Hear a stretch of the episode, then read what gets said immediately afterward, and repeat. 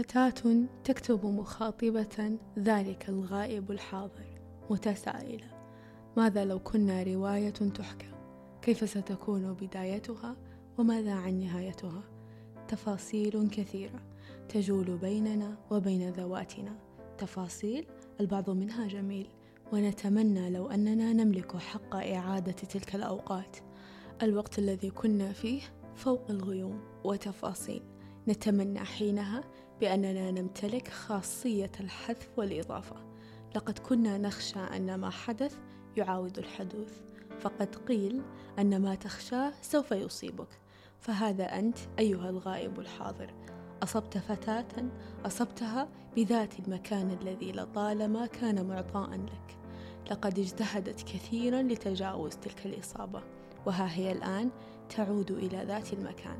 تعود إلى الصفر. من بعد ميلا وألف ميل ألف ميل لم يكن تجاوزه سهلا فهل يعقل أن تعود قصة ألف ميل من بعد تجاوزه؟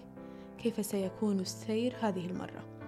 ما أصعب أن يعود جرحا خسرت الكثير لتجاوزه ماذا لو عرفت بأنك كنت آخر محاولة لشخص يبغض المحاولات ماذا لو عرفت بأنه من بعدك أغلق باب المحاولات للأبد وختمت بخيبة منك يتساءل الكثير عن من هو ذلك الغائب الحاضر فأجابتهم الفتاة تشبع فضولهم بأن الغائب الحاضر ليس من الضروري أن يبدو بهيئة شخص فقد يكون قلما يخط تلك المشاعر التي تكون بين رفض غير مبرر وكتمان قاتل باحترافية الغائب الحاضر. قد يكون وسيلة تواصل ما بين شخصية خيالية لا وجود لها. وبين ذلك الحلم الذي طال وجوده على دفتر الأمنيات. الغائب الحاضر مسمى شبيه بعجينة الألعاب يتشكل كيفما نريد نحن. ليس هذا هو السؤال المهم. السؤال هل هو ستصل مشاعرنا أحاسيسنا خيباتنا وجميع تساؤلاتنا وإجاباتنا وكل ما يجول بداخلنا؟ إلى ذلك الغائب الحاضر هل يشعر بهذه الرسائل وهل يتساءل مثلما الجميع يتساءل؟ أم تمر عليه مرور الكرام؟ سؤالي لكم أيضا. هل انطفأ ذلك الفضول حول الغائب الحاضر؟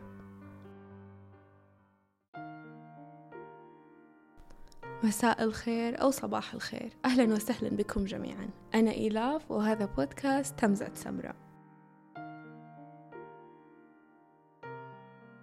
دعونا نغمض أعيننا ونسأل أنفسنا من هو الغائب الحاضر؟ أو الحاضر الغائب. سأدعك تسرح بخيالك بعيدا يا عزيزي المستمع أو عزيزتي المستمعة. فكل منا يملك غائبا حاضرا. قد يكون شخصا فكرة حيوان أو حتى مكان. ولكن دعونا نعترف أن الجدير بالذكر والتسمية بالغائب الحاضر سيكون ذلك الشخص الذي راود ذهنك الآن.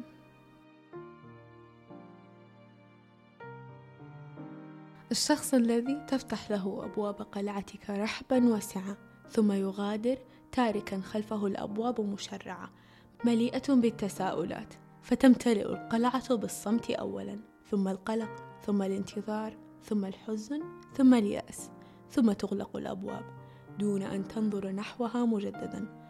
تغلقها فحسب كأنما نار مشتعلة التهمت جميع رفاف الحطب. حتى انطفأت وباتت رمادا يهوي بلا رمث.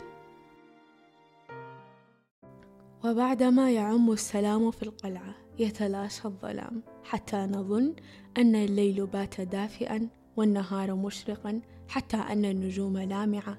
يغدو الهدوء يملأك ويملأ قلعتك إلا أنه لم يدم طويلا. فطرق الباب يوما. وإذا بالطارق غائبنا الحاضر. ها هو عائد مجددا دون مبرر. عائدا لأنه فقط وجد القلعة على حفنة الطريق.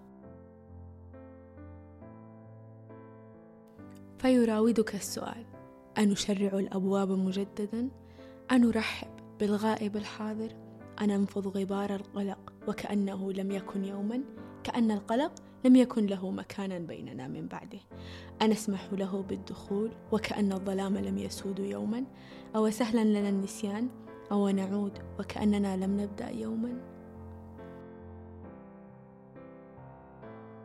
أو دعنا نأخذ لحظة واحدة من فضلك عزيزي أو عزيزتي المستمعة.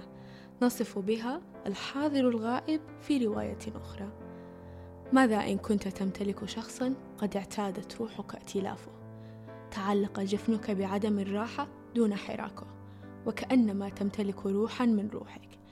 بهجة من بهجتك ومسكنا من مسكنك. ثم لوهلة أدركت أن شخصا حاضرا بجسده دوما لكنك لم تلامس روحه يوما. سلكتم الطريق روحا واحدة.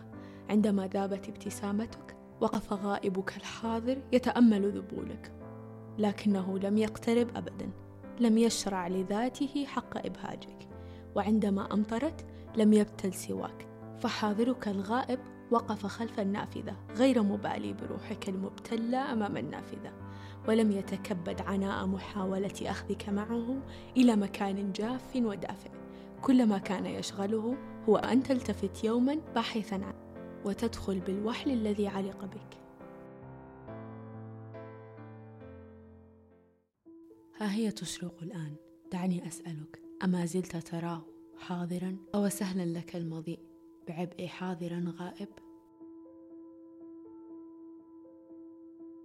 ذاك شكلا وهنا شكلا فكل له غائبا حاضر وحاضرا غائب.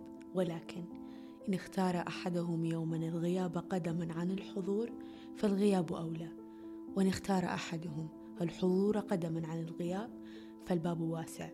والدار قلبا هاجع والعين ستدفن دمعها لراحة القادم الراسع.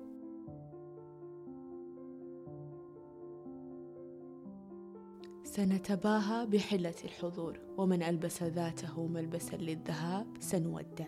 كأنما لم نتذوق لذة حضورهم يوما سنودع. وكأنها لم تشرق كأنما الدار لم تسكن كأنما الروح لم تبهج.